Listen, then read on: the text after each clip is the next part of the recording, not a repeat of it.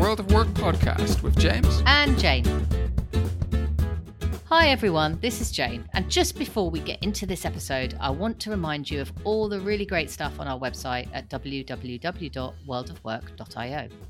Over there, you can check out all the online seminars and workshops we do, as well as our team development programs. You'll also find articles on topics to help you thrive at work. So that's www.worldofwork.io. Now let's get on to the episode. Okay, so welcome to today's podcast. We're having a great conversation today. We're going to be speaking about a few things that are fairly close to my heart that I think are really interesting.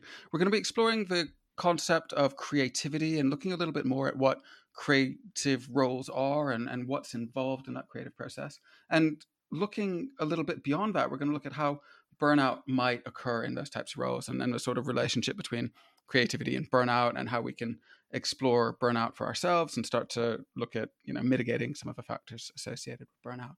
Um, and we've got a great guest today. We're going to be speaking today to claire bridges from now go create. She's the founder of now uh, go create.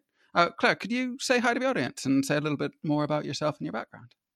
Hi, James and everyone. Yes, hello, and thanks very much for having me. So, yeah, my name's Claire, um, and I am Chief Spark of Now Go Create. Um, we are a training um, consultancy focusing on creativity and innovation, um, and I've been in business for about a decade doing that. Um, prior to um, running my own company, I have been uh, working in the creative industry, so in mainly in PR agencies um, and marketing agencies for around 18 years. And I was in the um, the management team for a long time. I ran the teams, mainly working consumer PR, and then I um, turned uh, my hand to uh, becoming a creative director. Was one of the first female creative directors working in a PR agency, and actually one of the first uh, people in that role in in a PR industry, um, and then in the past decade have turned my hand to helping others to be more creative. Brilliant. Well, it sounds like um, you're in a great place to speak to us about creativity. So that that's fantastic. Um, creativity is something that I think is interesting. It's a word that's out there, and obviously, you know, we can think about creation and and you know the, the root in, in to create, but when we think about creativity as a process and almost you know creativity being a job being something that we do being an output what what does it really mean to you? What what is that process like? What is creativity at its at its core? Well, it's a really interesting question, and I think because the, your your podcast is the world of work, I think mm. if we if we bring it into the workplace, when we talk about creativity, it can seem like this big amorphous blob, this thing that's very hard to nail to the wall. And I think if we were talking about, you know, Grayson Perry's work or Banksy or you know um, Mozart, we could be here for, you know, literally this could be the podcast that never ends. But I think in terms of business, what we're talking about is applied creativity, and that really means um, more about problem solving, critical thinking, and creative thinking. And these are all things that the World Economic Forum has a Future of Jobs report um, that they update every year. And having bobbed around those three things, having bobbed around within that list of the skills that we need as human beings to tackle business problems, societal problems, global problems, um, they are now the top three skills that the WL, the World Economic Forum says that we need. And I think that's a really important distinction from probably even when I started working in my career of what it takes to be a creative person in inverted commas.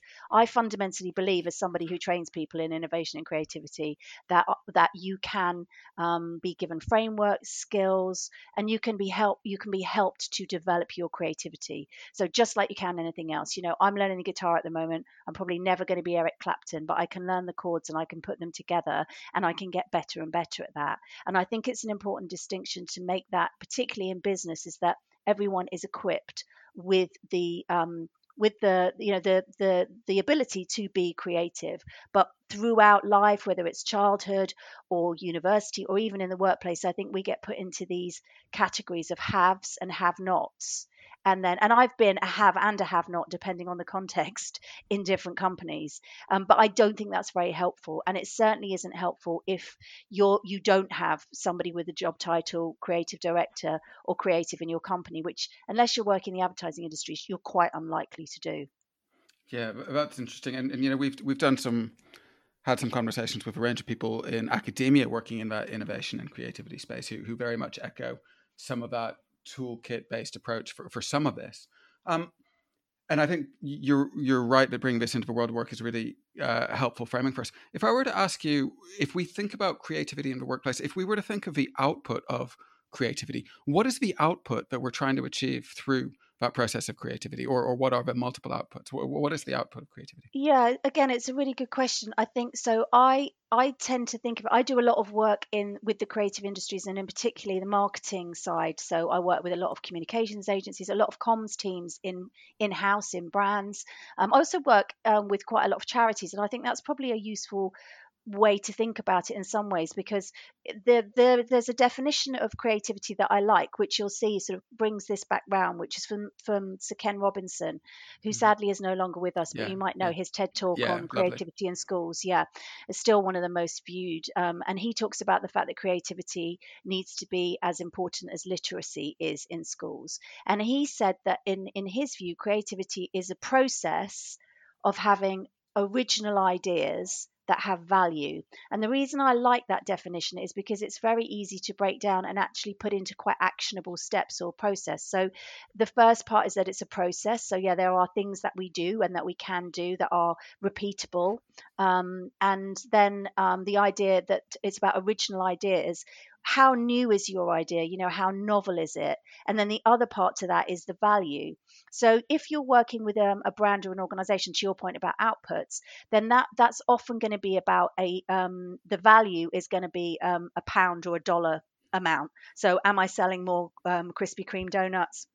You know it's black friday in a few weeks times. Are we selling more stuff but when it comes to, say, an organisation, I'm lucky enough to have done some work with um, the UNHCR in this past year um, and also UNICEF. And so for them or for other organisations, the output is the behaviour change. And the value is in changing our behaviour either to you know consume less, arguably, and obviously it's COP whilst we're speaking at the moment, it's COP. So the output, the value there would be about how we change our behaviour to help save the planet. So can we recycle more? Can we consume less? And so on. Um, or the value um, may well be in if you are a political party, the value is in persuading you that you should vote for, for me rather than the other guy or girl. So I think it's just really useful to sort of bring it back down to how new or original are your ideas and what value are they bringing? And so to me that would be the the output. But as i say the value can change. And another way to think of it and i was just talking to a group this morning about this is the idea of impact. What impact will your have will your idea have on the world? You know will it be an idea that is impactful again in terms of making something more sustainable? So you might be working in a not for profit but that's the impact. Or again this morning we were talking about um, we were actually talking about um, brands, very popular brands of things that are sold in tins. And, you know, the value is therefore then about, you know, how do we sell more of that? So, but I think that starts to help. I, I, I really like the idea of having a sort of definition that you can then pull into the, the execution as well. Um, and that's as good as any that I've come across. Yeah, that's a, that's a lovely definition. And and I guess if we think about those original ideas, uh, something that came to my mind while you were speaking there was probably for me a little bit of a broadening to say that there's probably something to do with original ideas in the context that we're operating in. So I think that borrowing of ideas, you know, that that sort of um, you know cross sectionality, uh, intersectionality of ideas can can be a really powerful thing when it comes yeah, to creating ideas. Yeah, absolutely. I think context is the really important bit, which often gets missed, which is what is original. So, of course, we can't all be working on, unless we're working, you know, for Tesla or, you know, we're working on something which is new to the world and is literally original in any way that you think about it often that newness or that originality, as exactly as you said, comes from the context. So something that's original in one context may not be original in another. It may just, I think a good example of that is something like uh, pop up stores. You know, yeah. pop up stores, like I think the first pop up store was around 25, 30 years ago, um, and it was for a for a jeans brand, and it was you know the idea that you didn't have to have this was even probably pre e-tail. So the reason the, the fact that you didn't have to have your own dedicated store, but you could create these kind of pop-ups created a real buzz and, and was limited um, limited supply and therefore you know scarcity and all of that stuff yeah. if you were working in a in a retailer now and you talked about the idea of a pop-up and you were in a brainstorm everyone would roll their eyes and say oh seriously where's the newness in that but if you talk about a pop-up doing something else um, perhaps you know restaurant pop-ups for example again quite common now, but they weren't common before. Um, so I think you know, there's it's again, it's it's about timing and context and the space that it's in, and that's yeah. the the idea of um, surprise. The idea is surprising. Oh yeah, I wasn't expecting that. That's often why we'll say something is creative because it surprises us. Yeah. So potentially some of those new links between things. Um, when we've been speaking, you've been speaking a lot about your working experience, which is in that creative space of advertising, marketing, PR, things like that. If we look at this definition of original ideas with value, I guess a, a question, you know, particularly if we're thinking about the, what the WEF said about, you know, key skills for the future, I guess a question for me would be, what roles do you think have scope for creativity, or, or where should we see creativity? What types of roles that exist in the wider world do you think benefit from having creativity? Is it just limited to these creative roles or is it broader? And no, I definitely don't think it is just limited to creative roles. In actual fact, that's an area that I feel really passionately about in terms of helping people to unleash their own creativity is that I work with a very large range of companies and individuals. I say so quite a lot of those outputs, for example, might be about selling something more, but it might be about um, it, when when we think about creativity and innovation, which obviously really closely linked together. Um, the question that we always ask when we think about the ideas, the types of ideas, is do I want to do it differently or do I want to do it better? And I think you could ask that question and then what ideas do we need? And I think if you're um, in any any area that you're working in. And in actual fact, I think a lot of public sector, not for profit, um, all of those sorts of areas where sometimes um, uh, people don't want to take risks. They don't want to do things differently. They're almost the spaces where we do need to think about doing something, not just differently, because differently suggests there's nothing wrong with differently, but differently suggests taking something and moving it the needle slightly whereas uh, sorry doing it differently means not doing the opposite of that. So if i say that again sorry diff- doing it um, better means taking something and then moving the needle slightly. And i always think you know it's a very uh, kind of probably old fashioned reference now but to think of a washing powder box or something that says you know new and improved on it. You know everything's new and improved. We're not quite sure what that is but it's new and improved.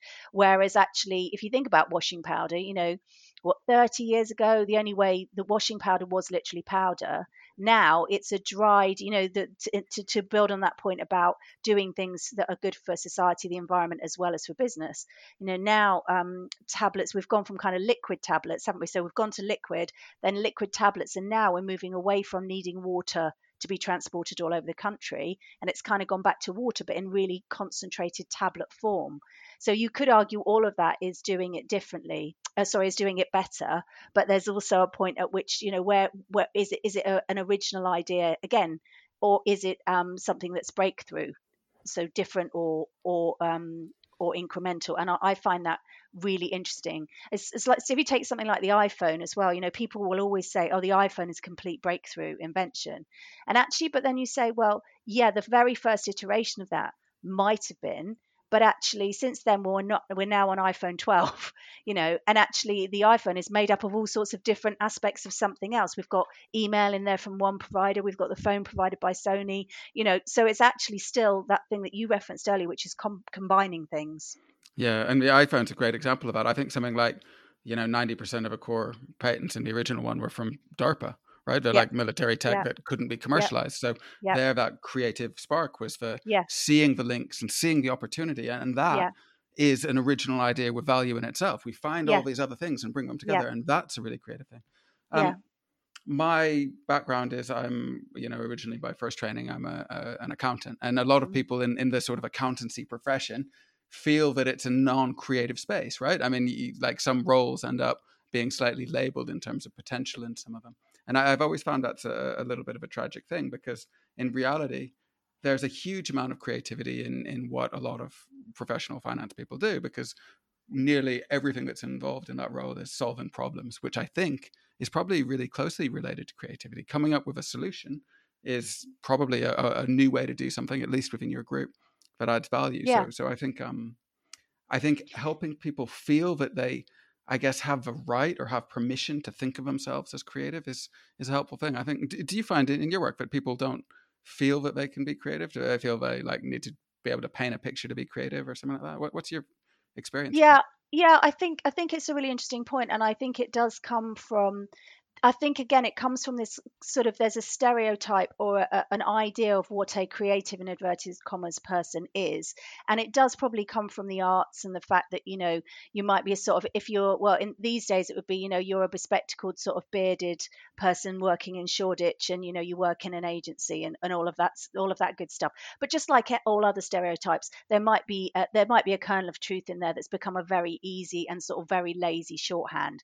But it but yeah, but it's it's not it's not really like that. I think what you're talking about a lot of is, I mean, I've got quite a young child, and I can see as he's going through school, you know, there's there's no doubt that when you sit with a group of five year olds and you ask them to imagine, we did, I did, I made up a story with my son in bed last night, and it was just absolutely hilarious. Just in the sense that there's no rules, there's no constraints. You know, it doesn't mean that a pig can't be flying into outer space and then be caught by a monkey and brought back down by the dog. You know, why can that not happen? Because they don't have the rules they don't have the boxes, they don't have the constraints.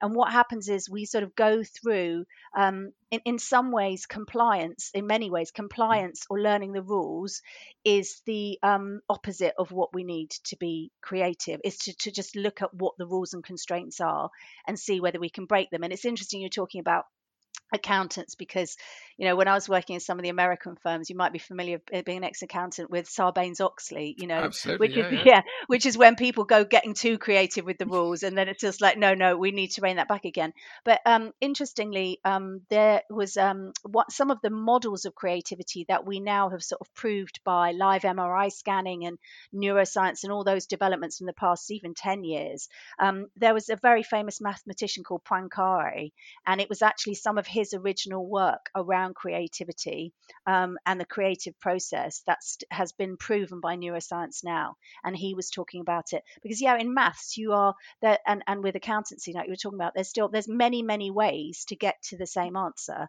Um, and again, it's interesting in schools now; they're much more interested in the workings out than they are in the answer. If anyone's got kids who's listening out there, you know, you, it's not one one plus one equals two. It might be how you know I'm terrible at maths, by the way. So, but there's so many different ways to get to that, and they're interested in how the child gets to it rather than the right answer. And I think that's that's quite helpful. Yeah, I don't. I'm, I'm not sure. Like now is the time for for this conversation, but I my sense is that there is a relational uh, pattern between sort of societal trends and the ability to be creative and and sort of conformity you know when you were speaking about conformity and as children we learn to fit into that box uh, that there is that correlation between how much we adhere to the box and, and how rigid the box that we exist within is and our own ability to be creative and and so I'll, I'll talk a little bit about this and then move it on my mm. my sense is that one of the educational challenges that's being and has been being faced by China over the last 10 or 15 years is that ability to do the creative piece. So there's been a lot of core skill in the replicative work and production and efficiency. But as a result of sort of educational process and system in, in, in China over the last couple of decades, there's been that gap in what has been considered to be that innovative creative space. And and I I guess that goes back to the question of, of the importance of context in you know our sort of social and, and, working context and creativity and if we bring that back to organizations uh, do you i guess in your role see um, a variety in the the sort of culture of organizations and how that contributes to the creativity of individuals in there yeah, absolutely. And I think it's a really interesting point because quite often uh, someone will come to me, they might come to me from say the L&D team or the HR team and someone in the business will have a requirement and will have said to them, look, we need to get better at creativity. It might be, you know, all of this um, obviously all that the COVID has presented people with challenges and opportunities in relation to, you know, how we do things differently or better but there's you know a change is required. But quite often that people will yeah people will come to me and then settle from as i say from those sort of different roles and say right we need more create we need more creativity. We need to update our products or we need to update our services or we actually just need to we need new products and services and we need you to help them you know look look at what they may be. And so you can do any amount of training. You could do any amount of training in the skills that we talked about earlier which is i can give you a toolkit for problem solving for critical thinking and for helping you to be more creative. But one of those aspects of being creative is being able to tolerate ambiguity or to put it in layman's terms, you know, like not knowing the answer. And a lot of organizations are do do not do not want that amongst their they want certainty and with creativity comes uncertainty. So there is a there is a kind of basic dilemma in a lot of organizations where they'll say we want to be more creative and we want our workforce to be more crea- creative, but what we want oh and then we want it in a nice neat box that says we will be more creative and sort of break glass here. And so trying to manage that, particularly in a risk averse business, is really difficult because what I find will happen is you can only skill people so far, and then uh, um, then it becomes about mindset and permission, as you said right at the beginning.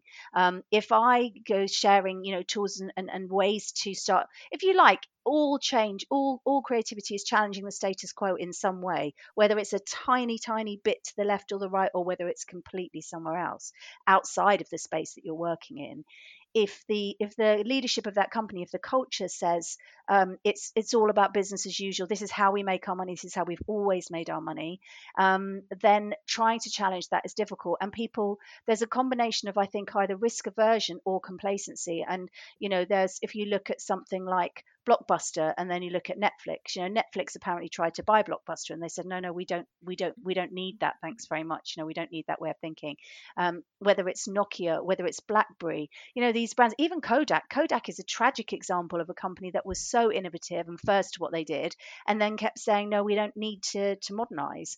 So it's that balance in an organization between business as usual, what we do now and what makes our money now. I sometimes call it like jam today and jam tomorrow. You know, you've always got to be looking, particularly in this technologically advanced age that we live in, in in what the jam tomorrow is. And and you know, COVID has done that for, for my business personally for my business. I was a face-to-face business for eight and a half years and overnight i was not a face-to-face business. So i have had to make those changes myself take my own medicine or and, and make change or not survive. So you know but that's not I think it's interesting when we're talking about failure and we were talking about when we started talking about this and we are talking about you know the idea of how to fail is that sometimes you know failure is not fun. It's not fun in any way shape or form but sometimes we have to be able to to to to take that. Um somebody said to me once um you know if you lose or if you have a loss if you have a failure don't lose the lesson and and you know I think that's a, a really useful way to to reframe it and and to think about it. But yeah, you have a dichotomy in all organizations unless they have a plan for creativity and innovation that they want more of it and they want their people to do it. But you can't have a group of you know if you're 100 strong let's just say organizational 3000 strong you can't have 3000 mavericks running around trying to challenge the status quo every day because they wouldn't turn up to work on time if they turned up at all.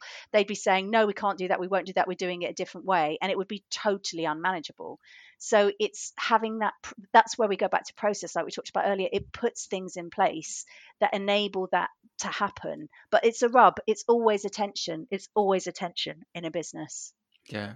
And that, that whole point about you know the, the dilemma that organizations face as innovators is, is really important. Um, and when you were speaking there about not losing the lesson from failure, I, I think one of the things that, that we've spoken about a few times is turning what we do into experiments and you can mm. have a successful experiment that is a failure right i mean the experiment yeah. is success yeah. the outcome is a failure but that's great yeah um, yeah.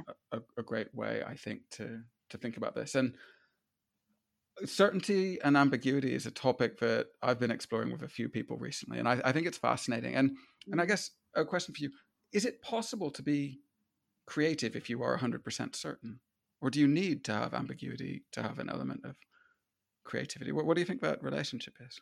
I don't know. It's a really good question, and I, and it's probably a PhD worthy, so I'm not sure. I'm it might not sure. be for I now. Mean, it might be my topic. It might be my topic. Although I think if I went off and did that, um, I think uh, my husband might divorce me um, after having done having done a master's was was hard enough. But I, yeah, it's a really good question. But I think all creative, everything requires even just you know some sense of not knowing. I don't know if anything if you can then say you know is anything certain? Because if you again you know I hate to keep talking about covid but things that we thought were certain were suddenly mm. not uncertain. Um, and um, you know i know a lot's been written about that. The book black swan's been yeah, written about yeah, that hasn't it? Yeah, and, and all of that stuff. So but i, I think um, it's interesting when you get into a you know, let's call I, I, brainstorms get a really bad rap, and I almost hate saying the word brainstorm because some people will just kind of cringe and roll their eyes and go, no, yeah. no, no, no, no.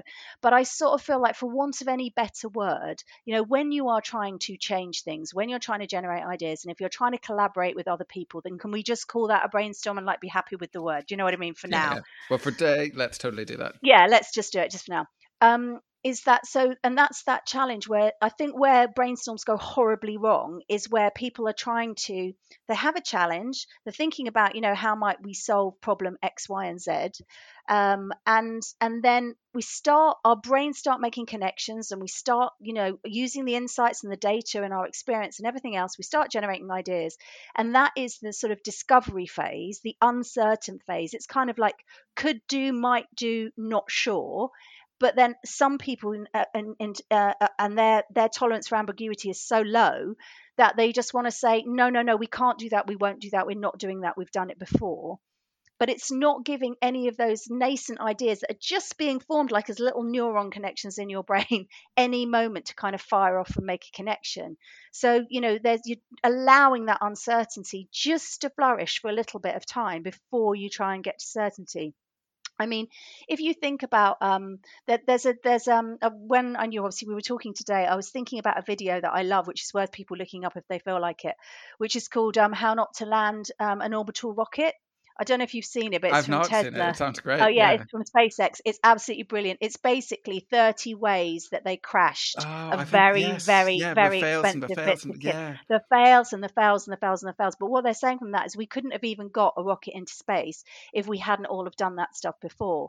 So I think you know, and clearly in um, um, in in businesses that are that are really forward looking and that are looking for breakthrough changes very very different not just better but different um, there is that much more sense of a mindset of we're gonna we know it won't be right first time but we're gonna have to play and we're gonna have to try. And that's a very expensive way of doing it by the way. Yeah but um, look at um, it now right? Yeah I mean... exactly exactly. So it's it's knowing i think it's under, understanding that I think sometimes when we talk about process, and I was listening to one of your podcasts about lean and agile earlier mm. today, you know, there are the reason those processes are really helpful is that they start to give you a framework in which to test and prototype and see what works. It's not just let's scattergun everything, let's throw it all out there and see what works.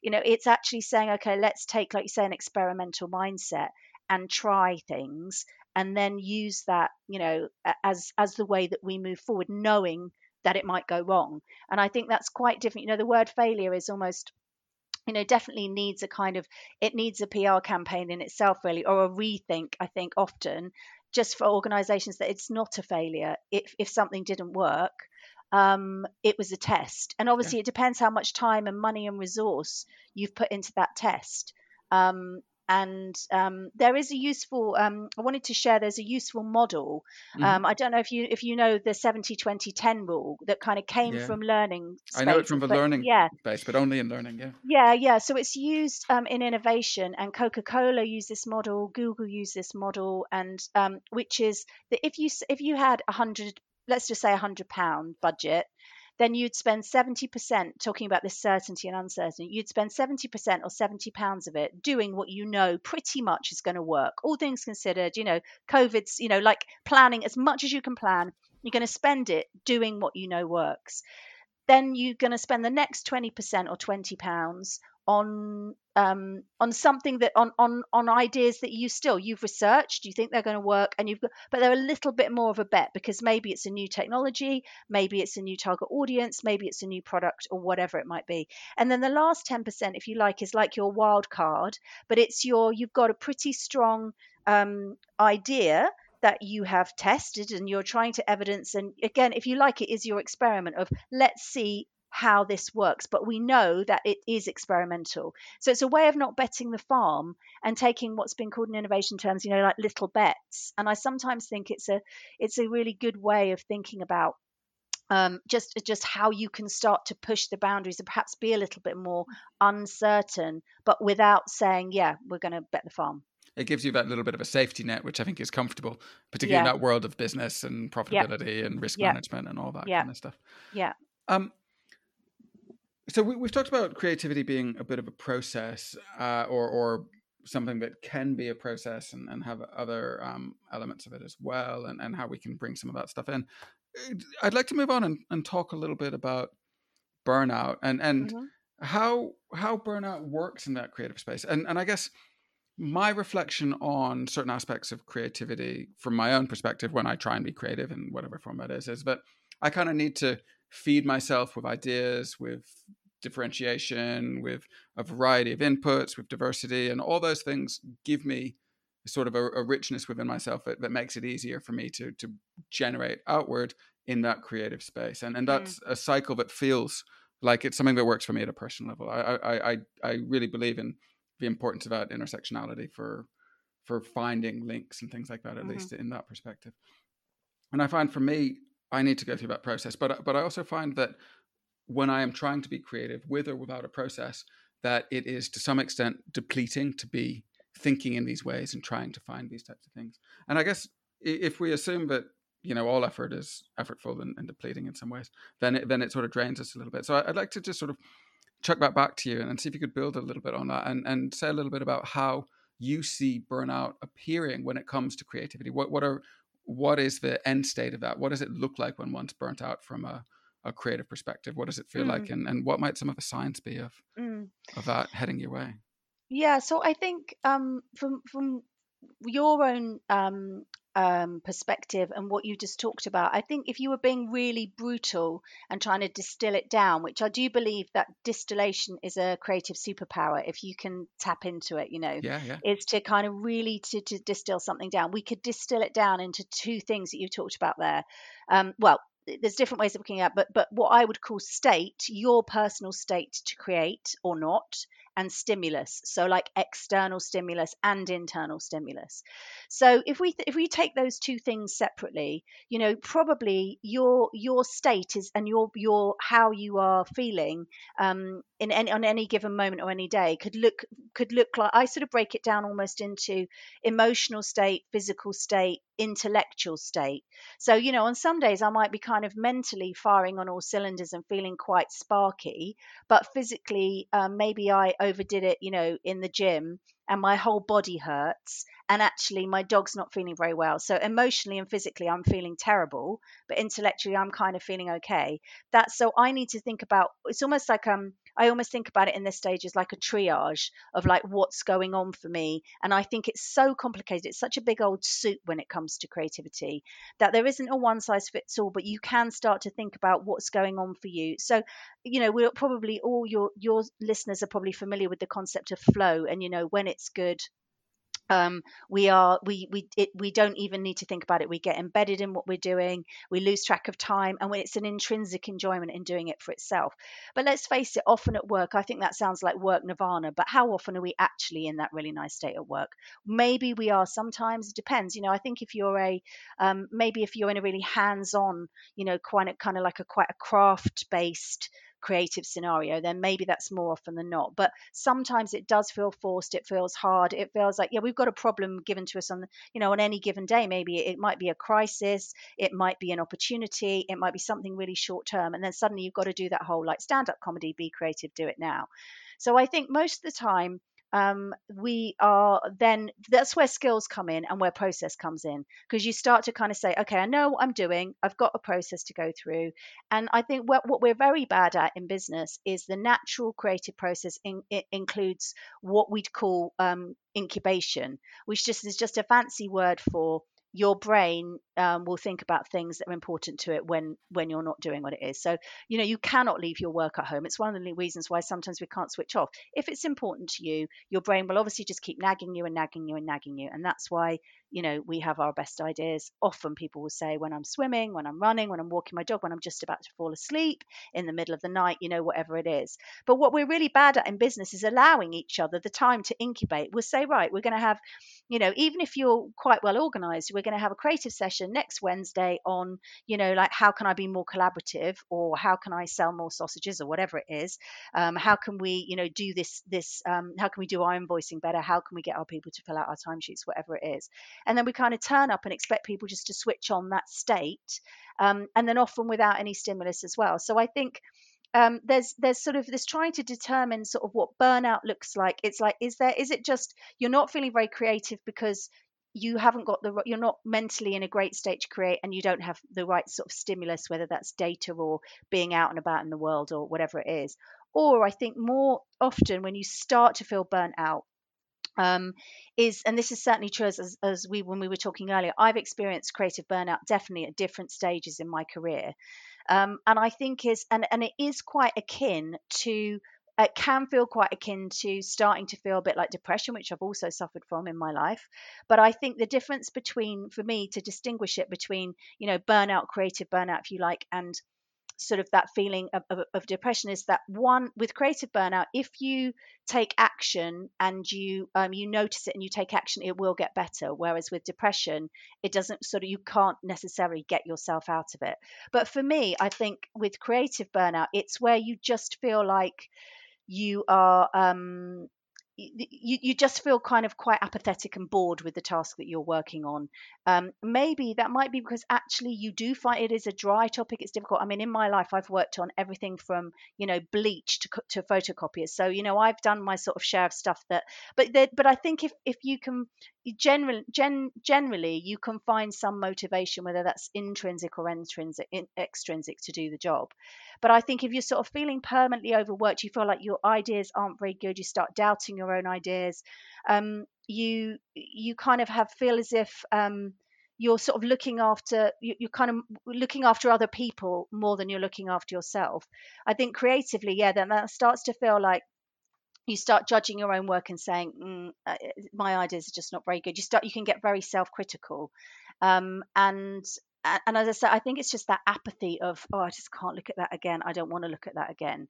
And so I think in that situation where you just feel bored by the task or you feel like you've you've just gone round and round in circles, we talk, don't we, about getting stuck in a rut.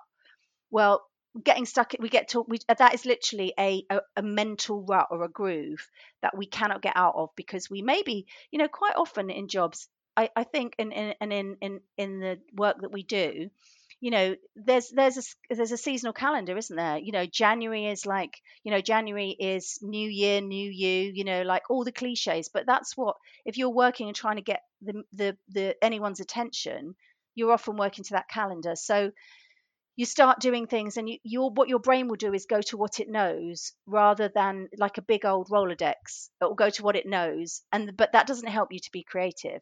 So i think if you're feeling creatively stuck in a rut and, and you feel a bit burnt out, I think that's different from sort of the general malaise of like, I can't cope, I'm not having much fun here, and and um, either being with other people or being solitary doesn't solve it basically.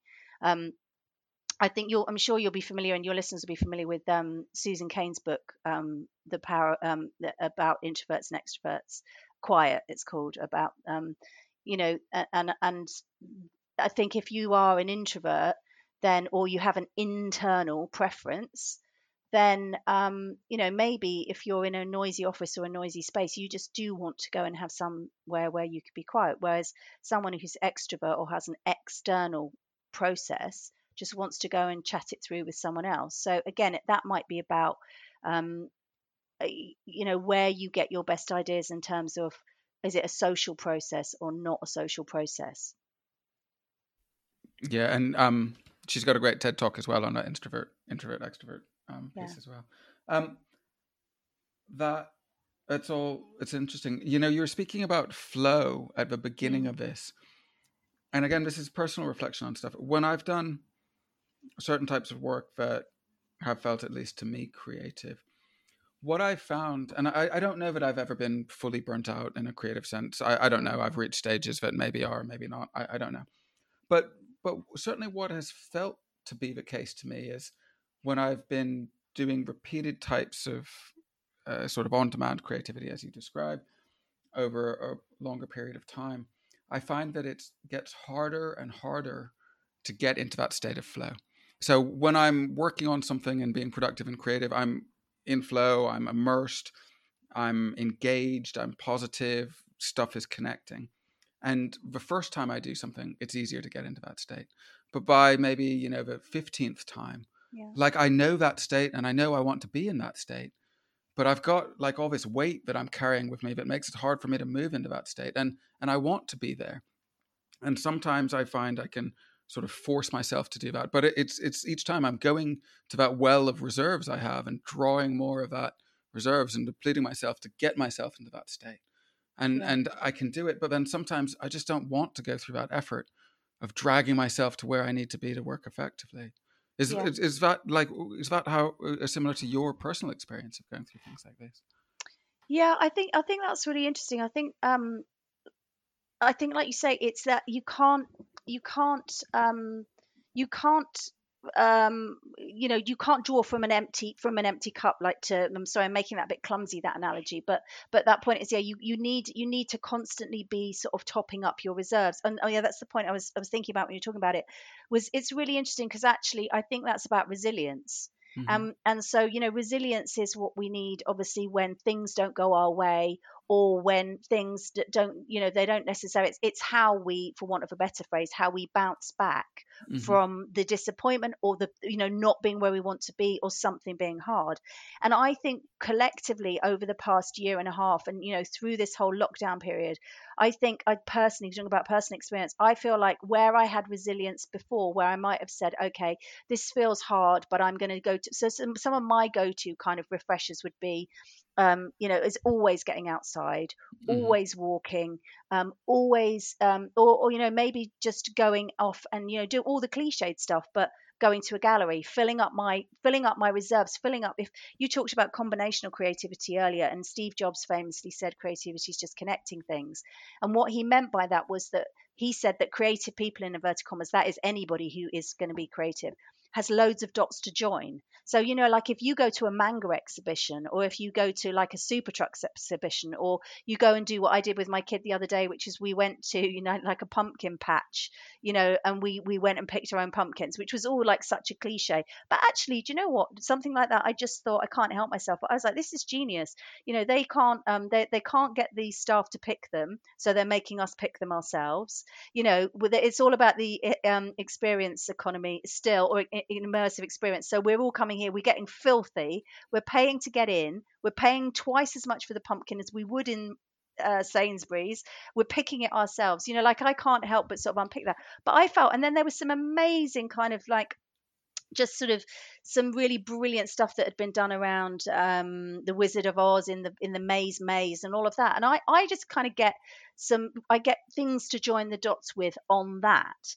But so there's all of those sort of good things. But I think if you if you have resilience or you find ways of getting resilience by topping up your tank or talking to people or just getting out i think our collective resilience over this sort of nearly two year period now i think it's been really tested. You know there's only so many times like you've got a nice work set up here. I'm lucky enough i've got you know a little cabin at the end of my office but there's only so many times i can expect to talking about state and stimulus to to find that in myself. So i think it's that kind of sense of trying to then build up talking about burnout if you're just feeling you, you know you you if we if we were looking at formula one i don't know if you've come across Aki Hintsa but the whole no. idea of Hintsa's a, a really interesting because the and it's a, it's um, a kind of philosophy that um that uh, of the Formula One drivers. So basically, you know, the optimum, they, they are looking at the optimum performance of every single thing that they do. Whereas obviously a nanosecond can mean the difference between them winning the, the championship or not. And it's all about the whole person. So it is about their nutrition. It is about their fitness. It is about their mental fitness. It's about their sleep it's about all of those things. And i think you know somewhere along the line looking after all of those different aspects has kind of got bucketed into this sort of self-care thing which feels a bit trite sometimes and feels a bit sort of cod psychology. But actually if you're doing it properly the way to um, to kind of to, to, to build up our resilience again is sometimes actually to to retreat. You know there's a phrase that i love which is um, um, and I can't remember who said it. I can I can find out for you. But there's a phrase that I love, which is like everything will work better if you unplug it for a, for a minute, and that includes you. you know, so I think I think there's just that sense of we have to, you know, we're not we don't just bring one bit of ourselves to work. We bring all of ourselves to work. And if you don't, you know, if you've got small kids and you're not sleeping well, or if you're, you know, you know, you just got insomnia or you're anxious or whatever it might be, all of these things come together.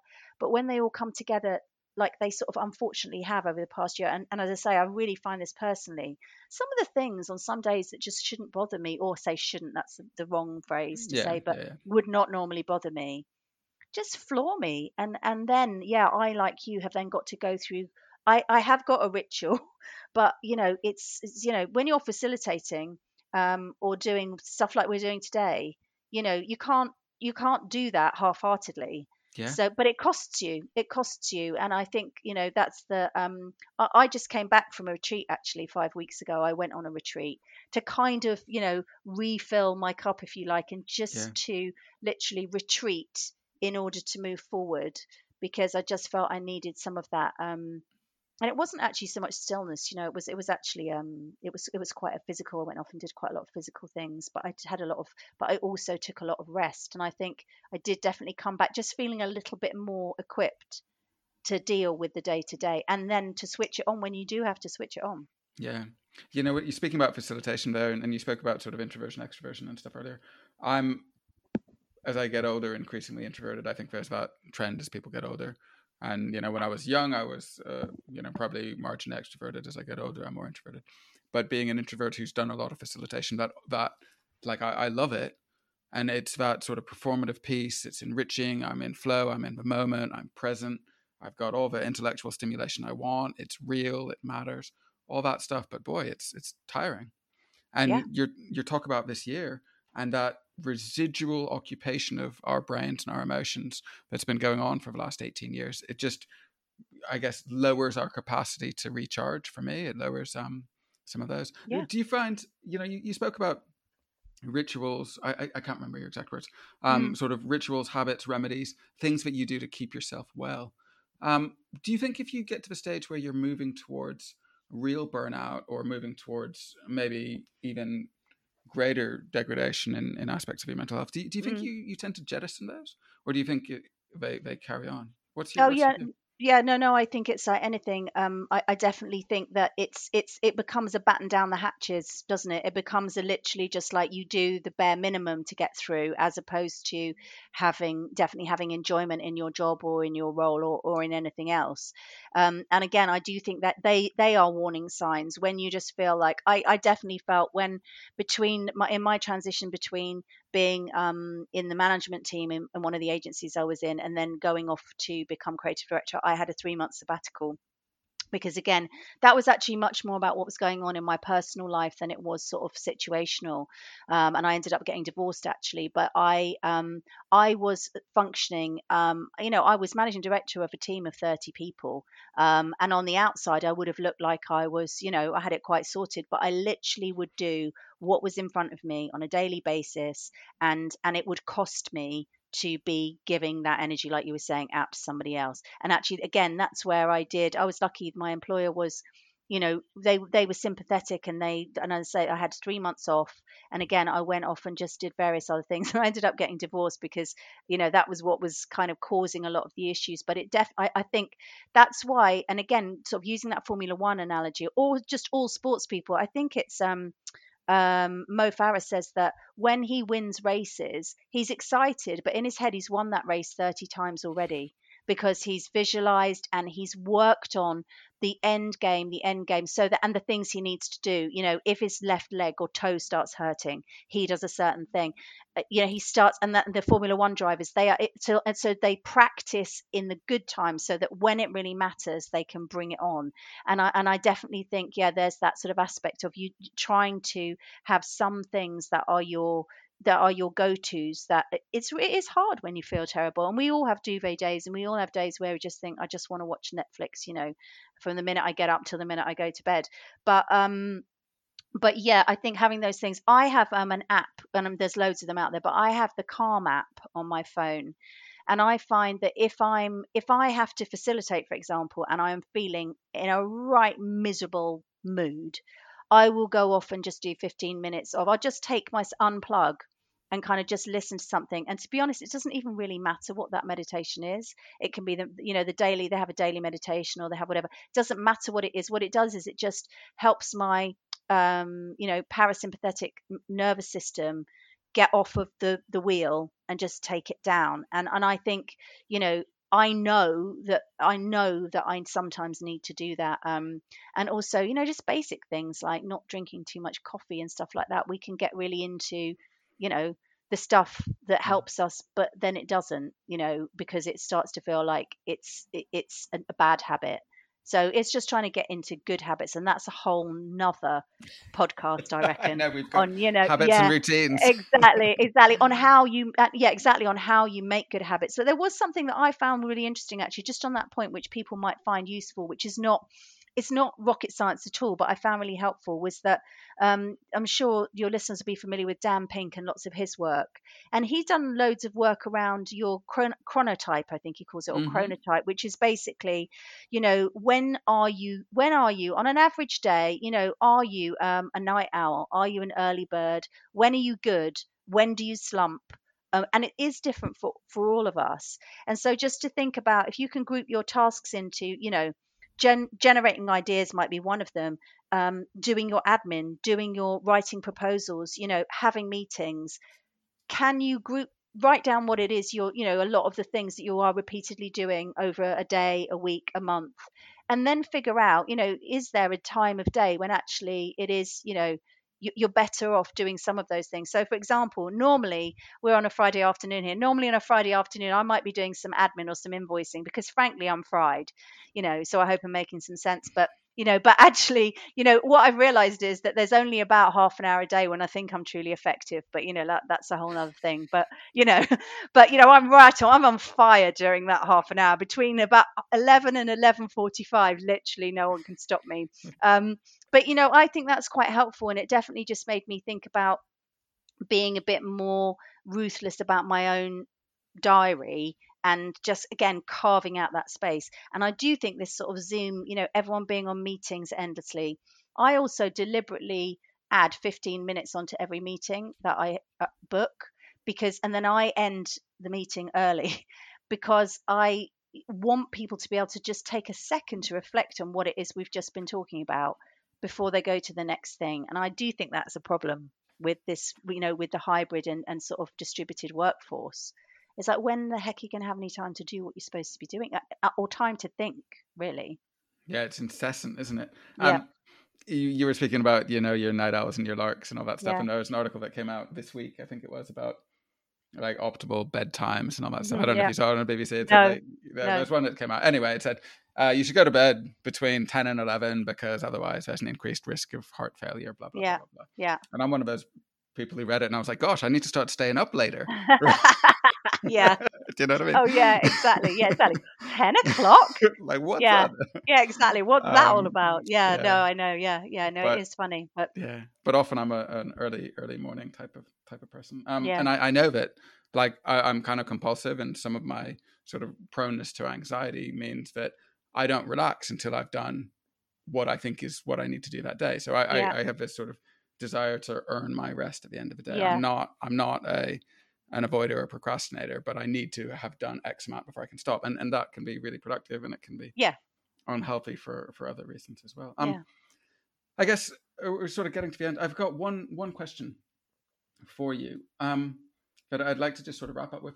There was a, a lovely piece uh, in uh, in one of the newspapers I, I subscribed to where they had a video, and the video was all about quitting. And it mm-hmm. said things like our society for a long time has had messages about not quitting. Quitters never win, winners never quit, blah blah blah blah blah. We can't, you know, never give up, all that kind of stuff. But but it said as an observation that more people are doing that. So mm. you know, you some of the tennis players have stepped away, some of the gymnasts. But it, it feels like people are finding it, or some people are finding it more acceptable to say no, I don't want to do this anymore. Mm. And I think that goes so against a lot of a narrative that's played out for us in a lot of world that you've worked in in advertising yeah. and media yeah. you know success is uh, i think we've said before getting up early having a power breakfast mm. smashing it out in the gym having mm. 16 meetings picking your kids up going to the theater going for a nightcap going home for three hours sleep and doing that again and that's mm. what what real successful people do so i guess my sort of question is how do we as individuals balance that sort of pressure of what success is for a lot of people versus the reality of the fragility of us how do we find acceptance that it's okay to switch off how do we how do we really believe that it's fine to be fragile beings who need to have a rest or or need to Mm, turn mm, off at the plug. mm, Like, h- mm. how do we quiet those voices of I don't know. pressure? It, yeah, I mean, it's it's such a big, big question. I think I don't know how old you are, James, and I'm not going to ask. Uh, Um, well, I'll, I'll I tell you, yeah. I'm 40. I, I hit the big four Oh, oh my God, you're only you're you're you're you're a youngling. So I'm nearly 50. Okay, so I'm uh-huh. 49 tomorrow, actually, as we Oh, speak. happy I'm birthday, 49 tomorrow. yeah. Thank you.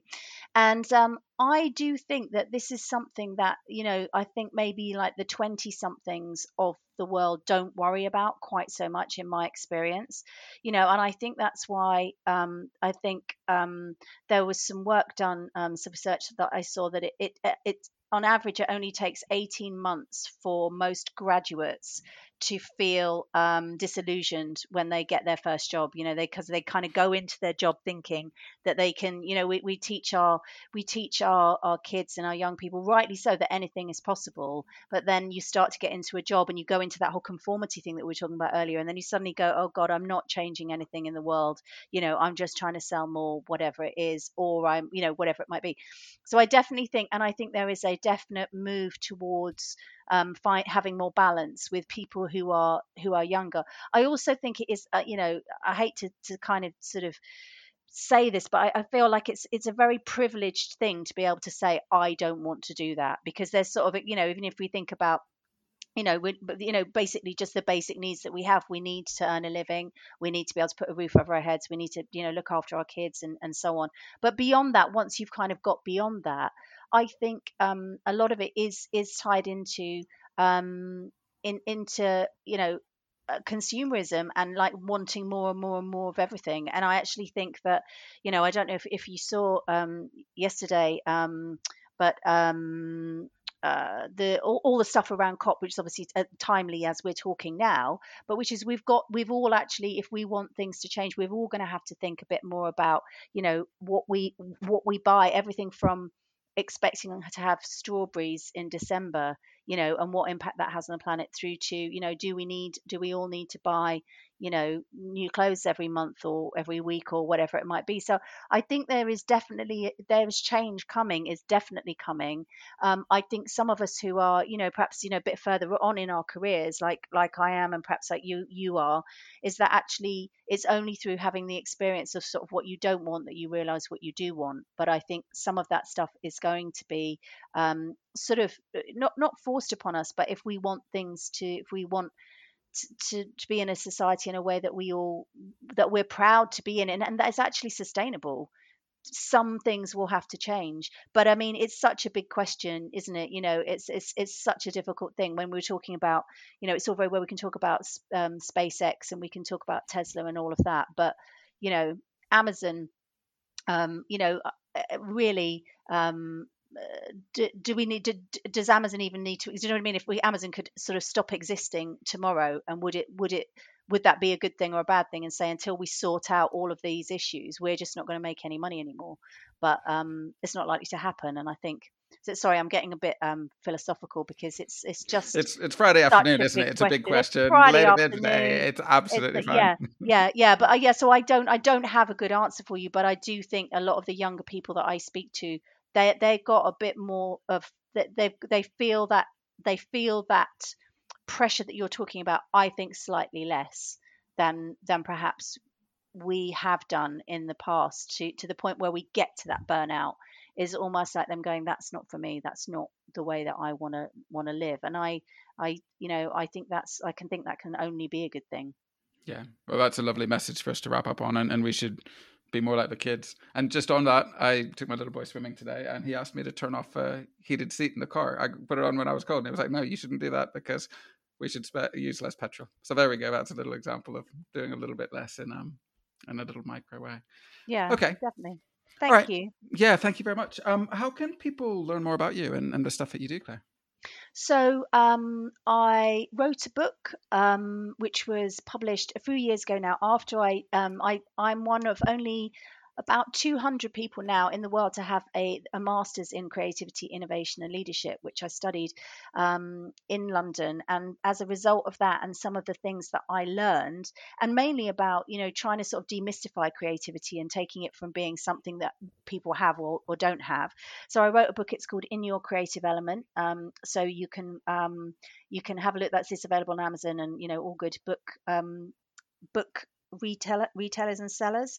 Um, and um, and then my um, company is called Now Go Create, so you can find me on um, it's nowgocreate.co.uk. You can find me there. You can find me on LinkedIn, you know, in all those other good places where we network these days. Um, and I do quite often put um, resources, and at the moment, I am um, sharing a free um, 20 minute e learning um, program, which um, is sort of, I was talking earlier about moving my business from being face to face to being digital. So people can um, have a look, have a little try on that. Um, you can find that on my website, um, which is about how to run brainstorms, how to run effective, useful brainstorms, as I say, for want of a better word. and so, yeah, you can find me there. Brilliant. Okay, well, it's just time to say thank you very much. That was excellent. So thank you very much for your time. Thanks very much for having me. Thanks for listening to this episode. Don't forget, as well as these podcasts, we deliver at least one free online seminar every month that everyone can attend. You can sign up for these and our newsletter, the Wow Mail, on our website, www.worldofwork.io. That's www.worldofwork.io.